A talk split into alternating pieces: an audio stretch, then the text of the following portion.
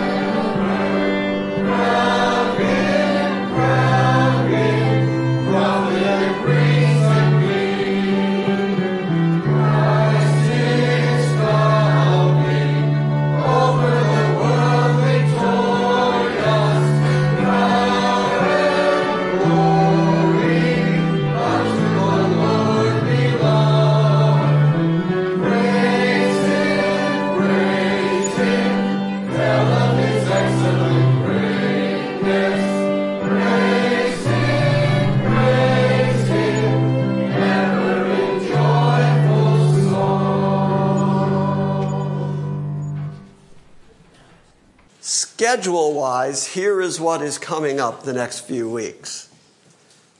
I will be here this Wednesday, and then on Saturday, Janine and I will start driving toward Texas for the conference that begins in earnest on Sunday night. So if we don't get on the road on Saturday, we won't be there in time. So next Sunday, our friend Don Tyndall will be here last time that he spoke here. Everybody seemed to enjoy it thoroughly. And so I'm very much looking forward to getting to hear what he says in my absence. The following Wednesday, Steve will be teaching here. And the Sunday after that, Micah will be standing here as we make our way home from Texas. So come and support these men. Make the effort to be here. I like the fact that the pulpit here at GCA often hosts a mixture of people so that you can hear from several different voices. And we all believe the same stuff, but it's interesting how God uses the gifts and talents of various different men in order to promote His Word. Those messages, by the way, from Don, from Steve, from Micah, won't be on the website until we get back from Texas. And so when I get back, I'll not only have all the messages from the Texas conference to get up on that website, but then we'll post the messages that take place here. So nobody email me. I'm saying this to the folks out on the internet now. Nobody email me in a week and say, hey, where's the new message? It will be up when I return home. We are still working our way verse by verse through chapter 8 of the book of Romans with musical accompaniment, apparently. I'm sure at this point you're probably thinking, you know, Jim has been talking a lot lately about flesh versus spirit and walking in the flesh versus walking in the spirit. And certainly by now, after several weeks of talking about that, certainly he must have completely exhausted the topic. Ho, ho, ho, you would be wrong because we're going to start by talking about that again this morning. I'm going to be reading from Galatians chapter 5. And so if you want to join me there, you can. Because this theology and this distinction that Paul makes between walking by the flesh or walking by the Spirit is standard Pauline theology. It's not just limited to the book of Romans, he talks about it various different times in various different places. The most obvious of those other references is here in the book of Galatians. Now, in the book of Galatians, he's been speaking a lot about freedom because the Judaizers have come to Galatia and have tried to put the Gentiles there back into bondage to the law. The particular thing that they were encouraging was circumcision so that they would have the mark of the Abrahamic covenant on them. And then Paul said that that obedience to circumcision would obligate the Gentiles to then keep the whole of the law. Once they went down that path, they were going to be responsible for the whole rest of the law.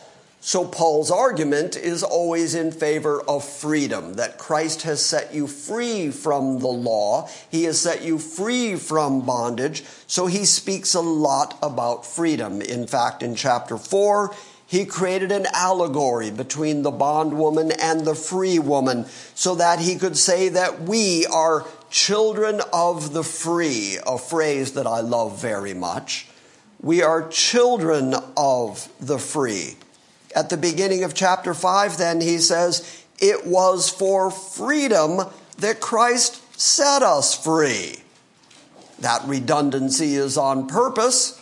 Christ set us free for the sake of freedom, so that we could truly be free from the standards and regulations of the law that would only serve to condemn us. But we're free from that. Therefore, keep standing firm and do not be subject again to the yoke of slavery, the bondage of slavery. Then later in that same chapter, starting at verse 13, that's where we're going to begin reading. He said, For you were called to freedom, brethren. Only do not turn your freedom into an opportunity for the flesh, but through love, serve one another. So again, it's consistent. Paul says, You are free, you are free from the law. Grace is the way that you are saved, but should we sin all the more that grace may abound? The answer is absolutely not. Hear the same kind of warning. You are free. You are called to freedom. You are children of the free, but don't use your freedom in order to engage the flesh. And in a moment, he's going to tell you what the deeds of the flesh look like. So you're free, but not free to sin against God. What you are is free to worship God, free to praise God, free to honor God, a freedom and ability that you did not have before when you were sold out and slave to your master, which was sin. Sin and flesh, which is made all the more obvious by the law, could only serve to condemn you, and that put you into a permanent bondage to that ministry of condemnation. But then Christ set you free from all that. Being free from it, don't go back to it. Don't go back to utilizing your flesh for those things that are rebellious against God. That's very consistent Pauline theology. Yes, grace, grace, grace, grace, but then walk like it, then act like it. For you were called to freedom, brethren. Only do not turn your freedom into an opportunity for the flesh, but through love, serve one another. For the whole law is fulfilled in this one saying in the statement, You shall love your neighbor as yourself. We've talked about that over the last few weeks, where I've said, If you indeed love your neighbor, if you're sacrificial towards your neighbor, I don't have to tell you not to steal from your neighbor. I don't have to tell you don't kill your neighbor if you love your neighbor. I don't have to tell you don't covet what your neighbor has if you in fact sacrificially love your neighbor. So Paul could say that the whole of the law comes down to love your neighbor as yourself. Where did he get that? He got that from Jesus, who said, when he was asked what the great command was, he said, You'll love the Lord your God with all your heart, your soul, your mind, your strength. And the second is like it you will love your neighbor as yourself. Paul picks up that very idea and says, The whole of the law is satisfied and fulfilled in that one word you shall love your neighbor as yourself. But if you bite and devour one another, Take care lest you are consumed by one another. He's not talking about literal biting. He's not talking about literally consuming each other or devouring each other. He's talking about the way you treat each other in contrast to sacrificially loving each other. He's saying if you continue down the road of criticizing each other, backbiting, gossiping, pointing at each other, eventually you're going to damage each other to the point where you're consumed by your dislike for each other. So I say, if you bite and devour one another, take care lest you are consumed by one another. But I say, walk by the Spirit, and you will not carry out the desire of the flesh. So, even though you're called to freedom, don't use your freedom as an opportunity to serve the flesh. But if you walk by the Spirit, then you will not carry out the desire of the flesh. You may recall last week that I said it is the Spirit of God that gives you not only the impetus, not only the inspiration to walk differently than you used to walk, it is also the Spirit of God that gives you the power to walk differently than you used to walk. It is the Spirit of God indwelling you that allows you to say no to the things you never used to be able to say no to. I say then, walk by the Spirit, and you will not carry out the desire of the flesh, because the flesh sets its desires against the spirit. We know this. Paul's already told us this in the book of Romans that the flesh and the spirit are at enmity with each other. They're at war with each other, which is why now I keep saying over and over get in the fight, get in the battle. If you know that the Spirit of God is in opposition to your flesh, and your flesh is in opposition to the Spirit, if you're not in the battle, then somebody won. You gave up the fight, flesh won. So get in the fight. Here he says it again. For the flesh sets its desire against the spirit, and the spirit against the flesh, because these two are in opposition to one another, so that you may not do the things that you're pleased to do. Doesn't that sound like Romans 7? the things I want to do, what I prefer to do, that's not what I do. That's not what I desire. I end up doing the thing I don't want to do, and so I find this law in my flesh, this principle in my flesh, that where I would do good, evil is present with me. For the flesh sets its desire against the spirit, and the spirit against the flesh. For these are in opposition to one another so that you may not do the things that you please. But if you are led by the Spirit, you're not under the law. Well, there's more good news. If you're walking by the Spirit of God, then you are in fact loving God, heart, soul, mind, straight. Love your neighbor as yourself. Therefore, you're fulfilling the law. You don't, you don't have to have the law imposed on your conscience because you have the Spirit of God not only as a governor on your thoughts, but as a governor on your behavior. You have the standards of God written on your heart. Therefore, you don't have to be under commandments written in stone that are external from you because you have the very mind and heart of God within you and therefore free from the law. Oh, happy condition. Amen. Now, by the way, Tom's back. Did you hear that? Even with his croaking voice, I got an amen over there. I just want to point that out. But if you are led by the Spirit, you are not under the law. Now, the deeds of the flesh are evident. In other words, he says they're obvious. When you see the deeds of the flesh, it's not hard to go, yeah, those are the deeds of the flesh. I see those. They're right there on my television. They're right there in the movies. They're right there in most advertising. They're right there all over the internet. Now, the deeds of the flesh are evident, which are immorality, impurity, sensuality, idolatry, sorcery, enmities, strife, jealousy, outbursts of anger, disputes, dissensions, factions envying, drunkenness, carousing, and things like these. As if that list wasn't comprehensive enough, Paul said, This will give you some idea what I'm talking about. And things like that. Sensual, fleshly things. Those are all the deeds of the flesh, of which I warn you, just as I have forewarned you that those who practice such things shall not inherit the kingdom of God.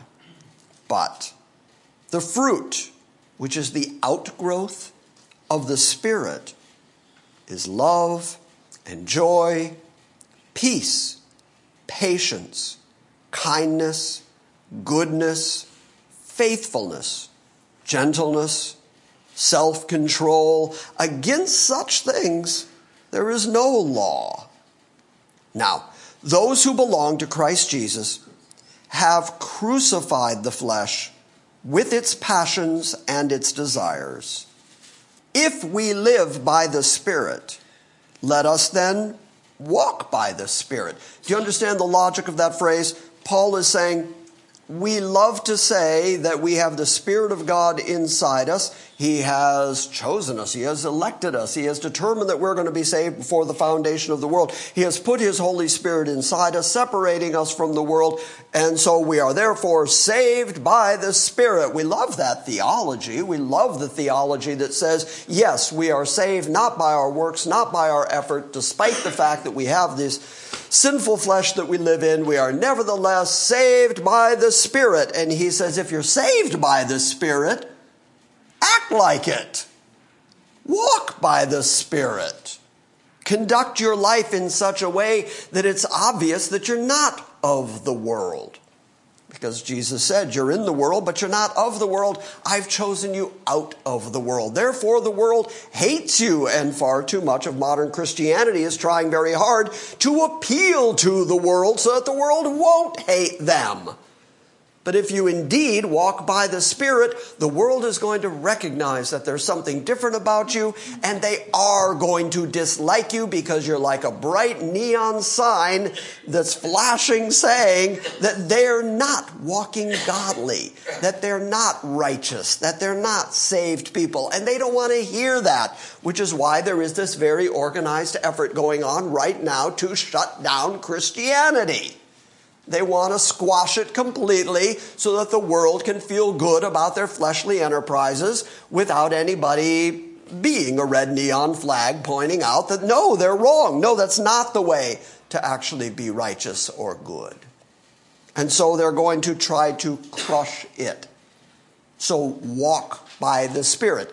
Be different than the world.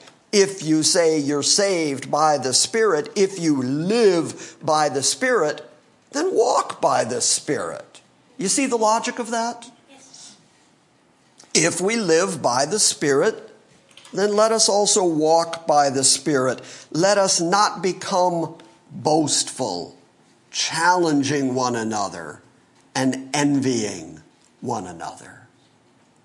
So then, what do you do if somebody within the church, somebody within the confines of the church, is caught in a sin? Now that he has said, don't use your freedom as an opportunity for the flesh, well, then what if somebody does that? What if someone does sin? Well, that's the beginning of chapter 6. Brethren, even if a man is caught in any trespass, then you that are spiritual. Now, do you have some sense of what he's talking about? Walking by the Spirit. Those of you who live your life according to the Spirit of God, you that are spiritual, restore such a one in a spirit of gentleness.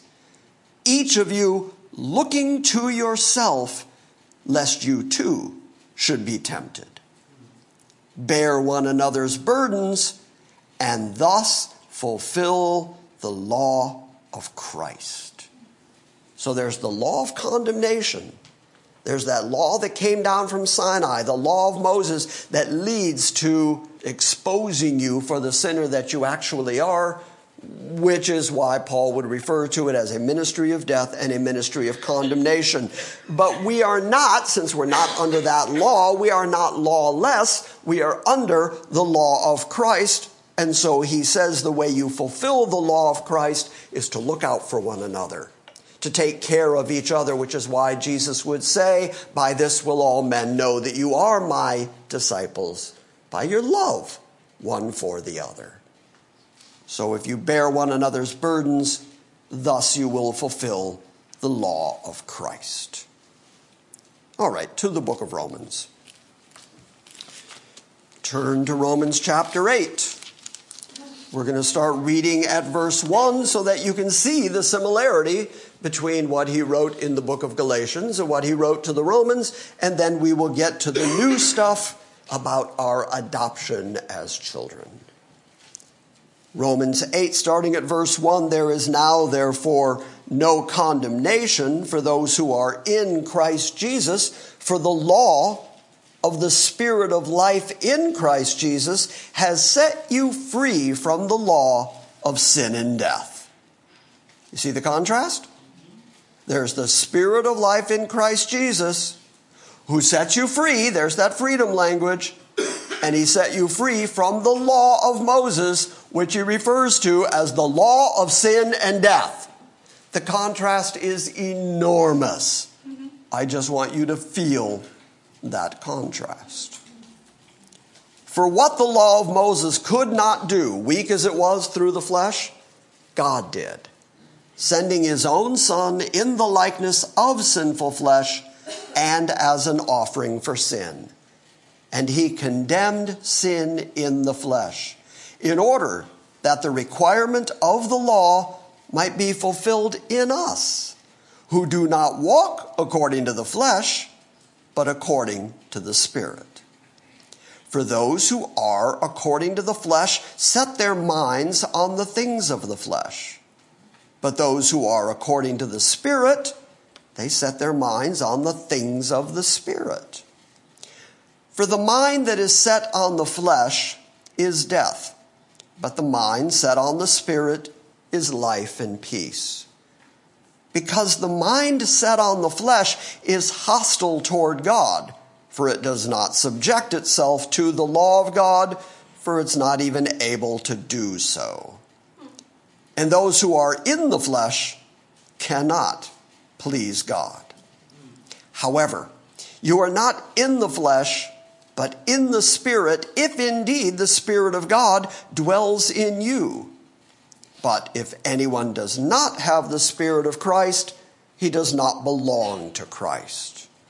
For if Christ is in you, though the body is dead because of sin, yet the Spirit is alive because of righteousness. For if the Spirit of him who raised Jesus from the dead dwells in you, he who raised Christ Jesus from the dead will also give life to your mortal bodies through his Spirit who indwells you. So then, brethren, we are under obligation not to the flesh to live according to the flesh. For if you are living according to the flesh, you must die.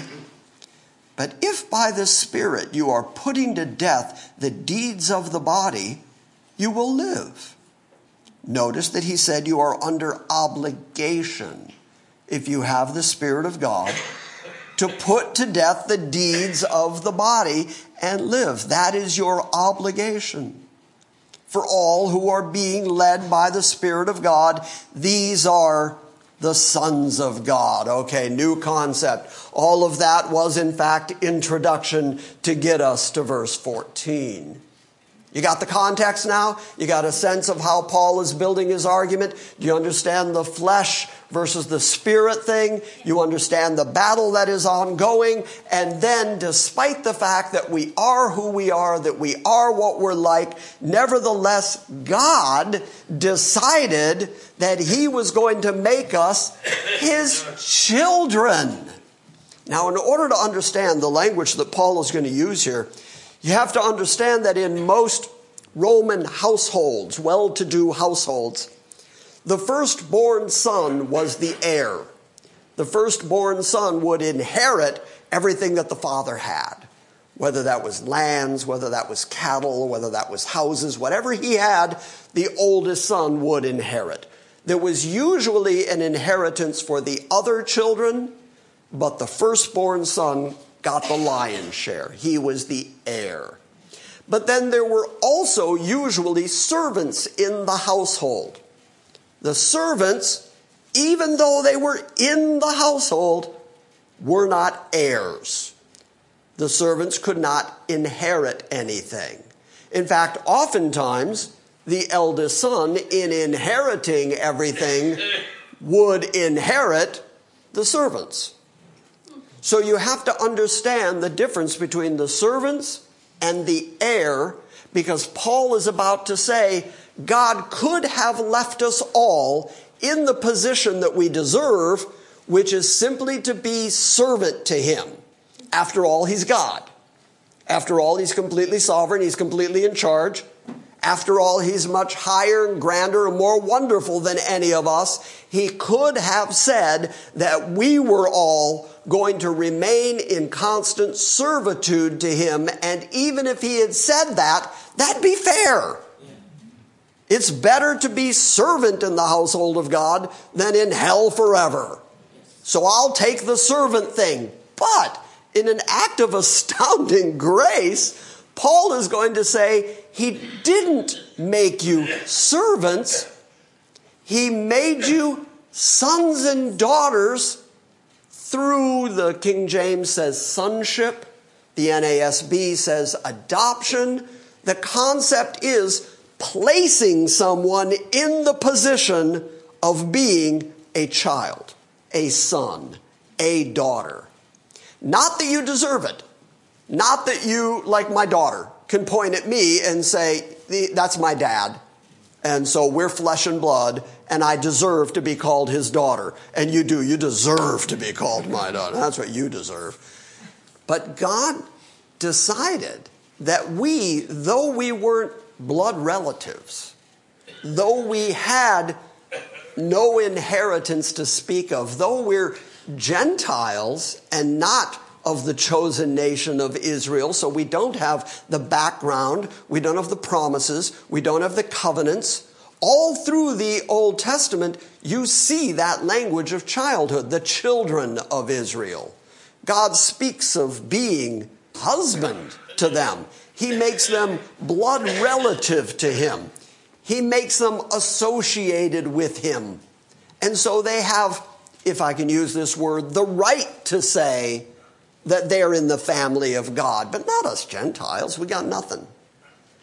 And so God determined to place us in the position of sonship, of daughtership.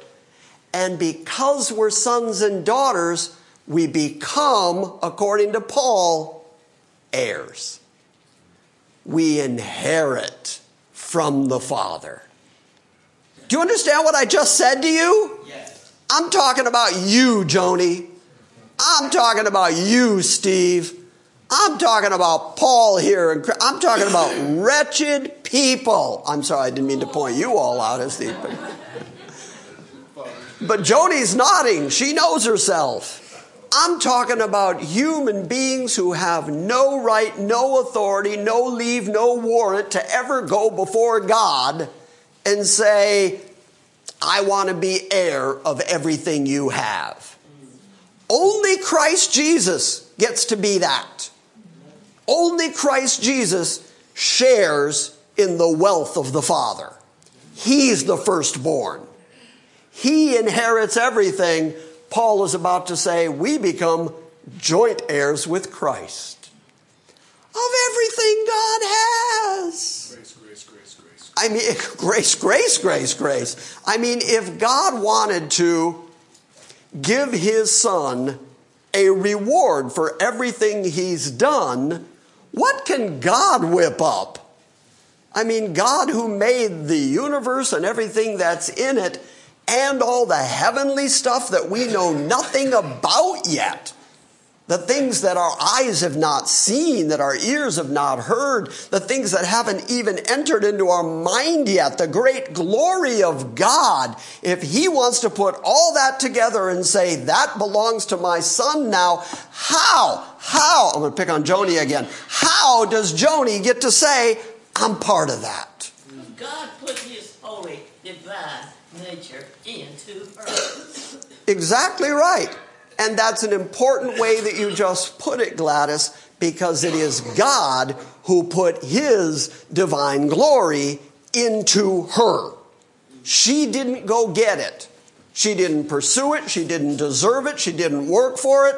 She didn't obligate God to give it to her. God, out of astounding grace, gave her the down payment, which is what the Holy Spirit is, the down payment of everything else she's about to inherit. It kind of makes this life worth it. Kind of makes me a whole lot happier than I was when I got up this morning.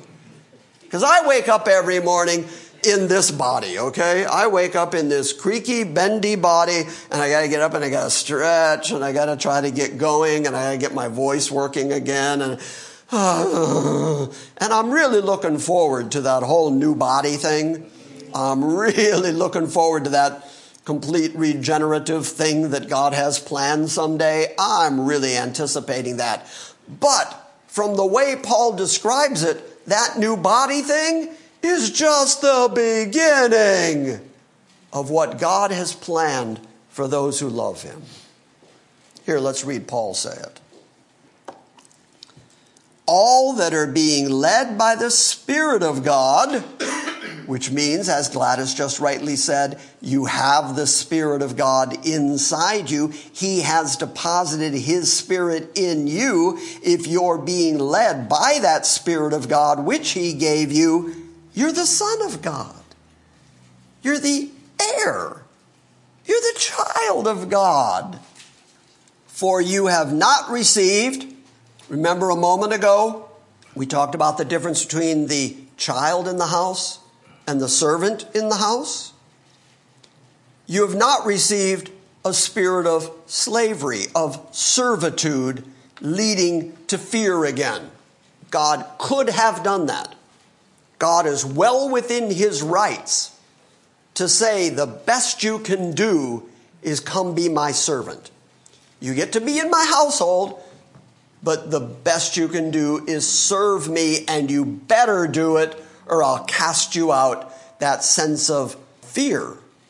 Fear, reverence, awe of God, where you're constantly worried that you're just not performing good enough he says that is the spirit of slavery leading to fear again. I really like the fact that he said, but you've not received that. No, that's not what we got. No. For you have not received a spirit of servitude again, leading to fear, but you have received a spirit of sonship, a spirit of adoption a spirit of being placed as a child of God. That's the spirit you received. And so, as sons of God, we cry out, Abba, Father. Abba is just a, a Greek and then English transliteration of an old Aramaic word that means father. It means dad. It means I'm your child. And the only reason we get to come to him and call him our father is because he chose to adopt us and bring us to himself. Therefore, we get to call him Abba. The Spirit Himself, we're talking about the Holy Spirit now, the Spirit Himself bears witness with our spirit that we are the children of God. In other words, the living spirit inside us, the thing that makes us alive. If you've ever seen anybody die, whether human or animal, you see that instant, that moment when they go from being here to not being here anymore. And we know what it is that changed. That spirit of life has left them. And so he is saying that the Spirit of God, having taken up residence inside us, then bears witness to our living spirit that we are indeed the children of God. So you've got the Holy Spirit of God which God chose to put into some people. And I have to be very specific here when I say this because Jesus even talked about the Spirit of truth whom the world cannot receive. And he prayed for those that God gave to him, the ones who had the Spirit of God. And then he said, I pray not for the world, I pray for those that you gave me out of the world. And so not everybody receives the Holy Spirit. So then who makes you different than the rest of the world? Well, in the book of Corinthians, Paul says, who has made you to differ? And he answers the question. It's God that made you different. So it is God who decided, who determined that he was going to place his Holy Spirit inside some particular people and not everybody. And when that Holy Spirit takes up residence in you, it acts as a witness in order to testify to your spirit that you are indeed a child of God. Now, if that's who you are, how should you act? If that's who you are, chosen before the foundation of the world, if that's who you are, the habitation of the Holy Spirit of God, if that's who you are, the recipient of God's astounding goodness, grace, and glory, who has decided that He's going to adopt you for all time and eternity and place His Spirit inside you and place you as son, should you really act like the rest of the world? Who he didn't choose, who he didn't save, who he didn't give his spirit, there ought to be a distinction, a difference between you and the flesh. So, the Spirit Himself bears witness with our spirit that we are children of God. And if we're children, we're heirs also. That's right, not just a child of God, an heir of everything God has. Heirs also, heirs of God, and fellow heirs with Christ. In that one little sentence, he used the word heir three times. He wants to make sure that you know your position is heir, then that you're the heir of what the Father has. You're an heir of God, and only Christ deserves to be the heir, so you are fellow heirs with Christ. If children, we are heirs also, heirs of God, and fellow heirs with Christ, if indeed we suffer with him, in order that we may also be glorified with him. That's all part of that fellowship of being an heir. But notice that he keeps including trouble that you're going to have in this world. As I already said, Christ said, I've chosen you out of the world, therefore the world hates you. Paul's theology consistently keeps saying that we are given the faith, we are given the ability to believe, but we're also ordained to suffer for him. Here he says we're heirs, fellow heirs with Christ, if indeed we suffer with Christ in order that we may be glorified with him. Suffering on this planet, in this world, necessitates that we be different than the world. If you're like the world, the world is loving its own. The world likes nothing more than to see somebody who claims to be Christian act like the world. Because not only does that make them feel better about their own fleshly activity, but it also helps them to denigrate Christianity by saying, I thought you were supposed to be a Christian and you're just like me, so I guess there's nothing much to your Christianity. And so it is necessary in Paul's theology that we not only recognize who we are and what Christ has done, what our inheritance is, what our future is, but it's necessary that we walk in a way that is different than the world walks, even though the world is going to hate us for walking that way and we're going to suffer. But look what he just did. He created the parallel between our suffering and Christ's suffering. If you want to start thinking that you've suffered so far in this life, you haven't begun to suffer the way he did. In fact, the writer of Hebrews says that you have not yet resisted unto blood, striving against sin in your striving against sin, you might run into some trouble. But you definitely haven't gone through the kind of agony that Christ went through, who not only was beaten at the hands of men, but then had to suffer the sin debt for all the people God had given him as he endured the wrath of God hanging on the cross. And you are not ordained to wrath. So you're never gonna know what it was like to suffer on the level that he suffered. And as long as you don't know what it's like to suffer the way he suffered, then you haven't suffered as much as he has. And therefore, shut up, quit complaining, take a hit. That's right. You understand me? Yes, sir. Was that too blunt? No, no. Okay. You're gonna suffer. If you're doing it right, you're going to suffer. Jesus said, Woe to you when all men speak well of you.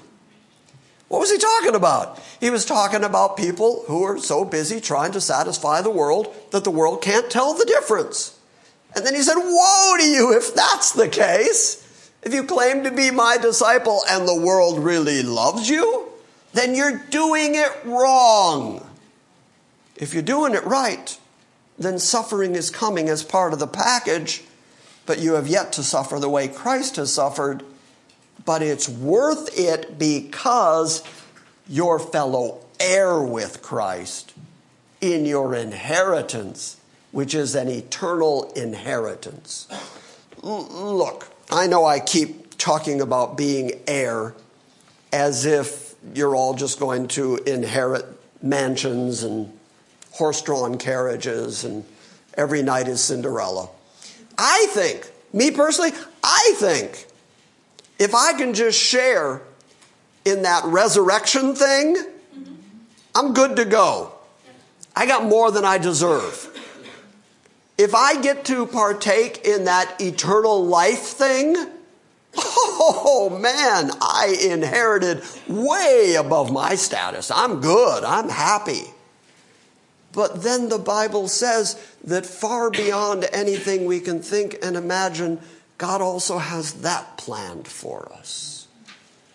I'm going to worship him. I'm going to praise him. I'm going to walk according to the Spirit as much as is humanly possible within me because I am really, really grateful and thankful for the fact that he has loved me so much that he would make me a son so that I would be heir in everything that he has designed for Christ's inheritance.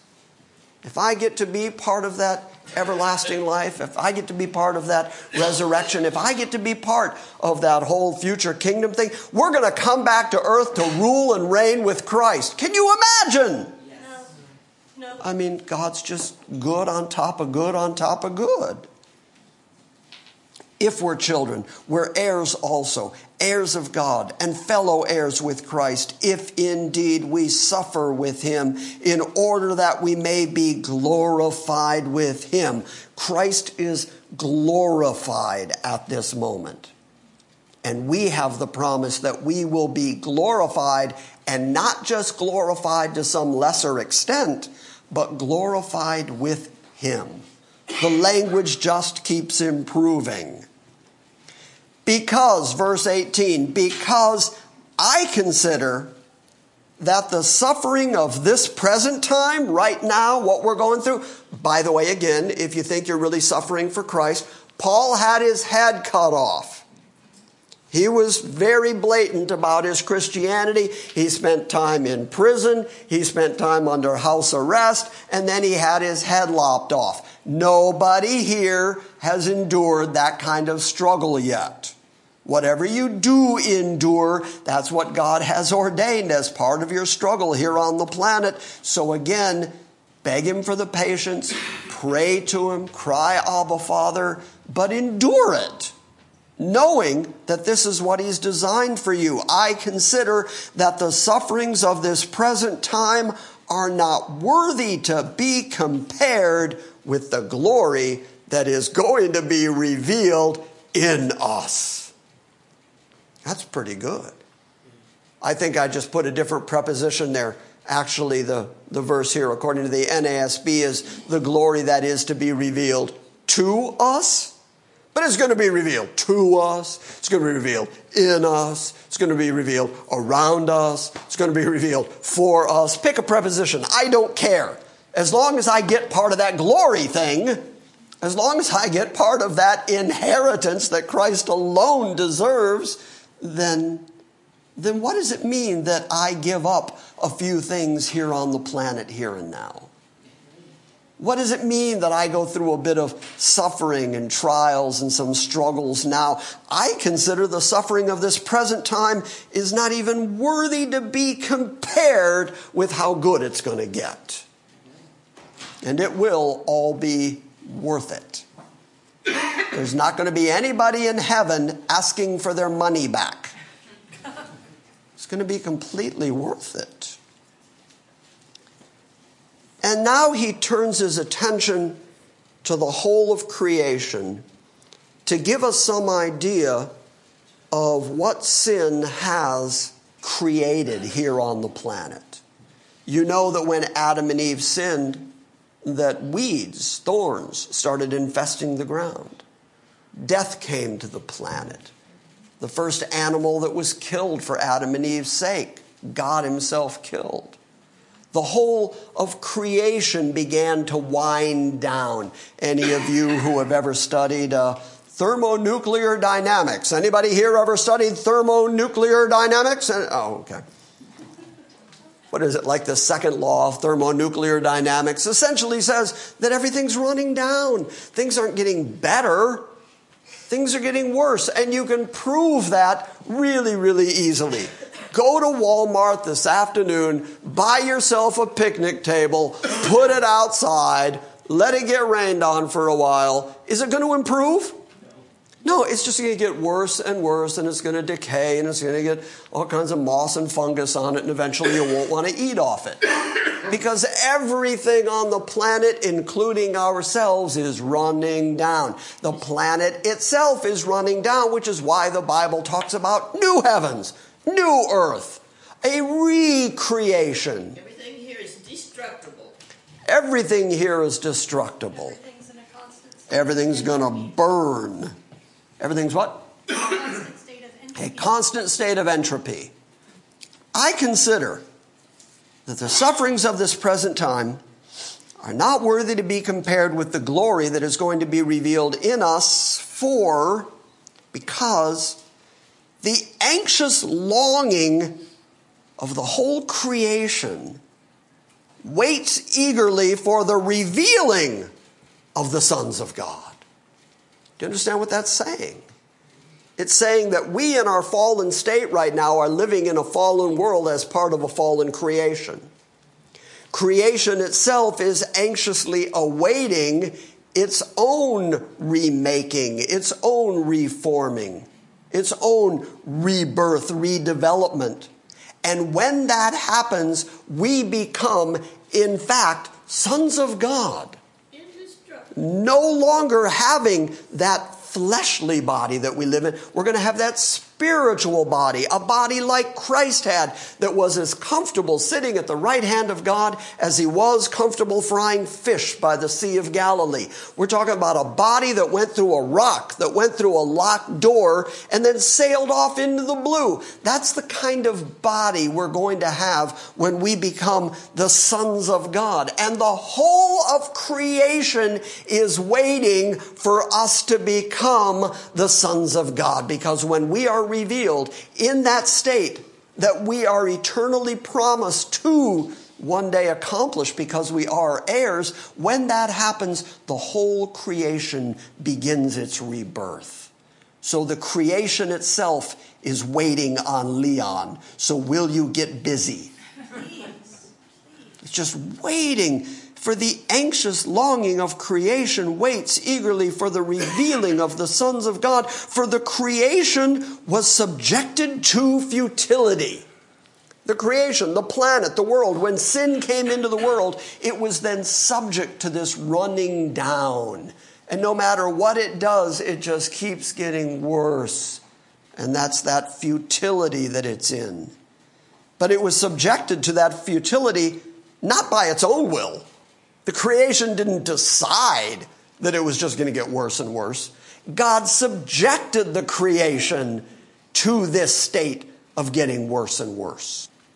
For the creation was subjected to futility, not of its own will, but because of him who subjected it.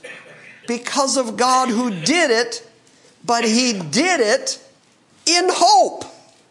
The creation itself exists in this hope, this anticipation, this anxious longing for its recreation.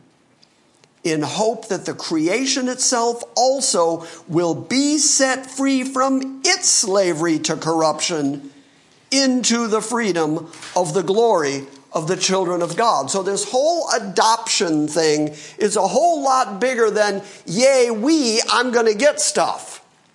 Once the church of Jesus Christ makes the transition from being an earthly enterprise to a glorified eternal enterprise, then the creation itself is going to begin its reestablishment and its rebirth. And Paul personifies the whole of creation and says the creation itself is longing anxiously for this event that we know is coming and that God subjected the whole creation into this futility so that hope would exist. The creation hopes. We hope. I hope. Do you hope?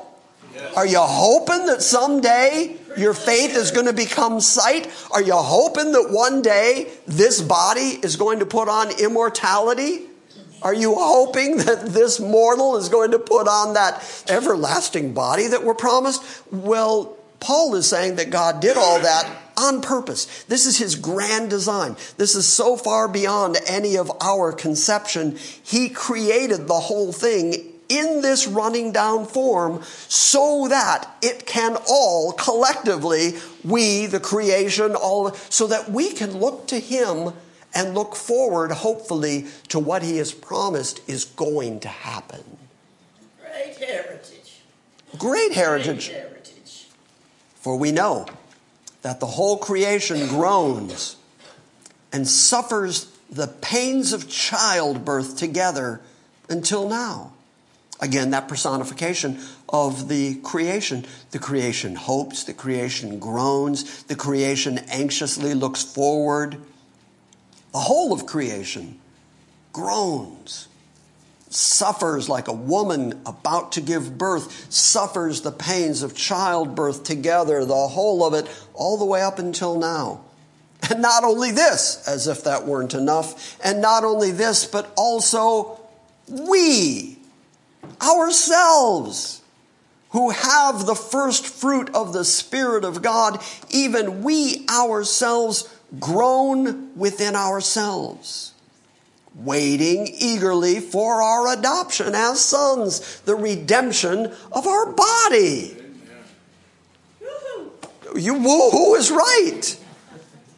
Isn't that true? Don't you groan inside yourself? Don't you hope? Don't you anticipate? If you're young like Christian, who is young and strapping and healthy and can run faster and jump higher, and he doesn't know the longing that we old guys know. Because we reach the point where we're just, okay, enough is enough. I've enjoyed as much of this life as I can stand. I'm really looking forward to that whole recreation, new body thing, and I long for it. I desire it. I crave it.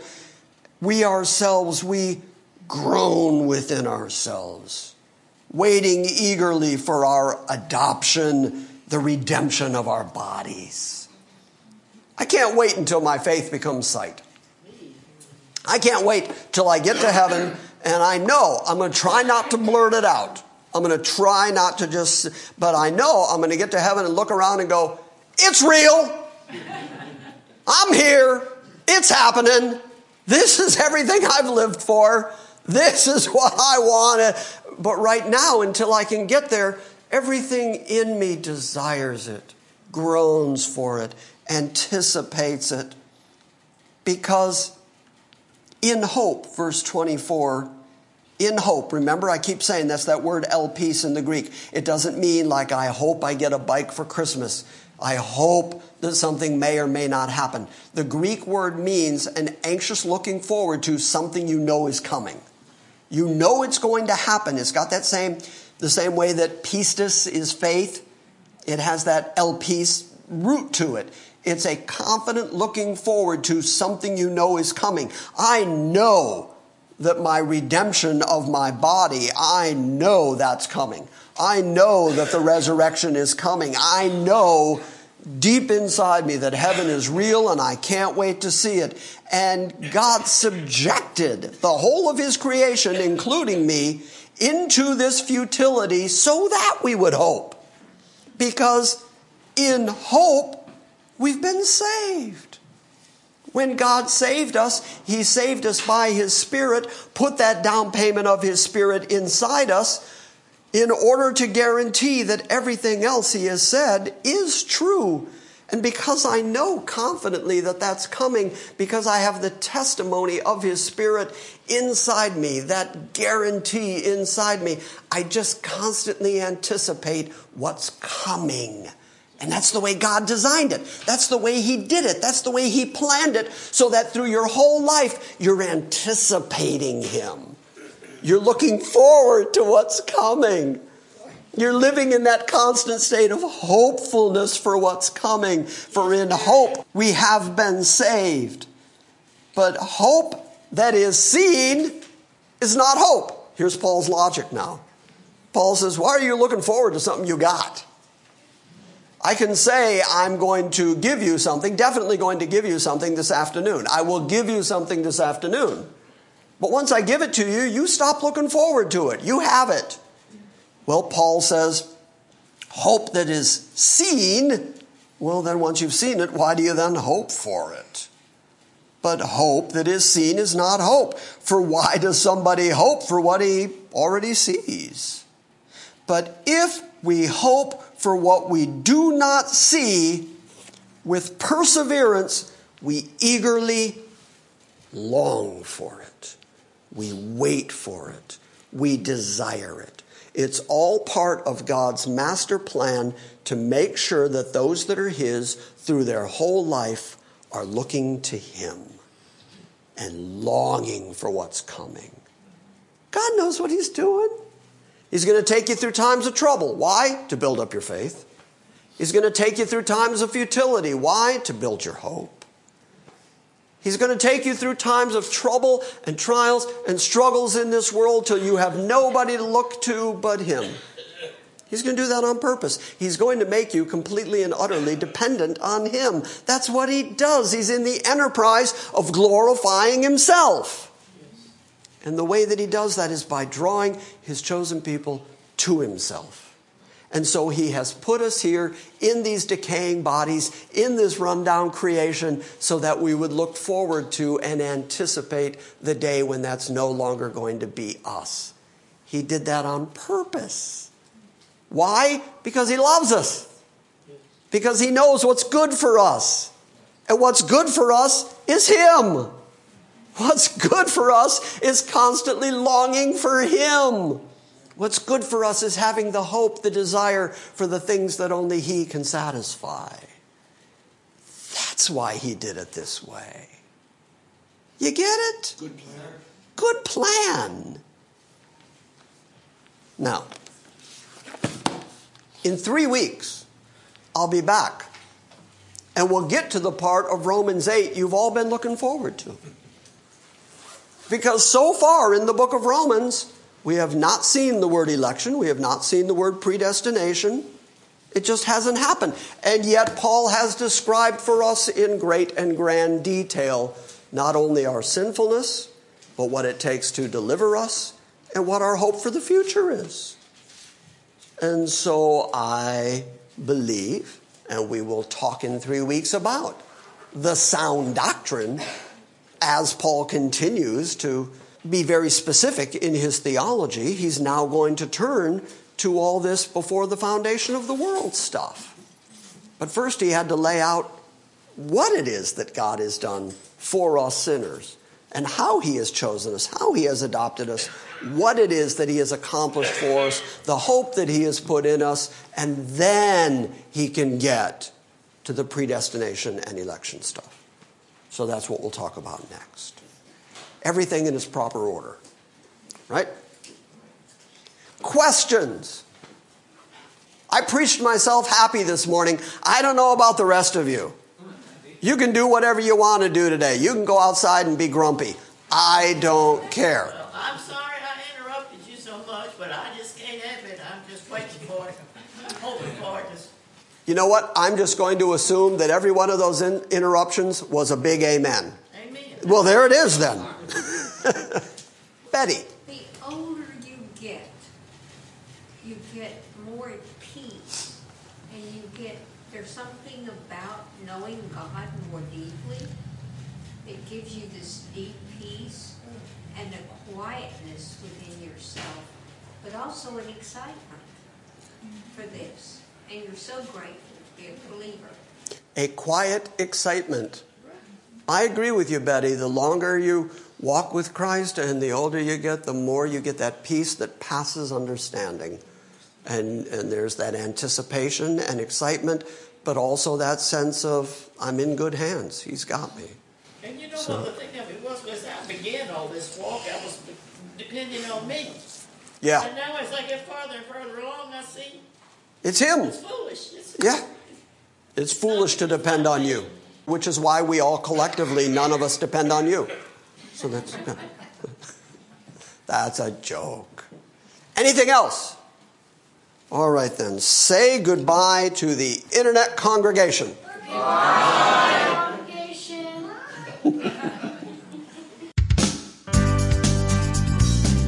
Thank you for listening to this week's Salvation by Grace morning message. We invite you to visit our website at salvationbygrace.org for weekly updates, books, Q&As, and our ever-expanding audio archive. Join us again next time as we delve into the Word of God and study His sovereign grace.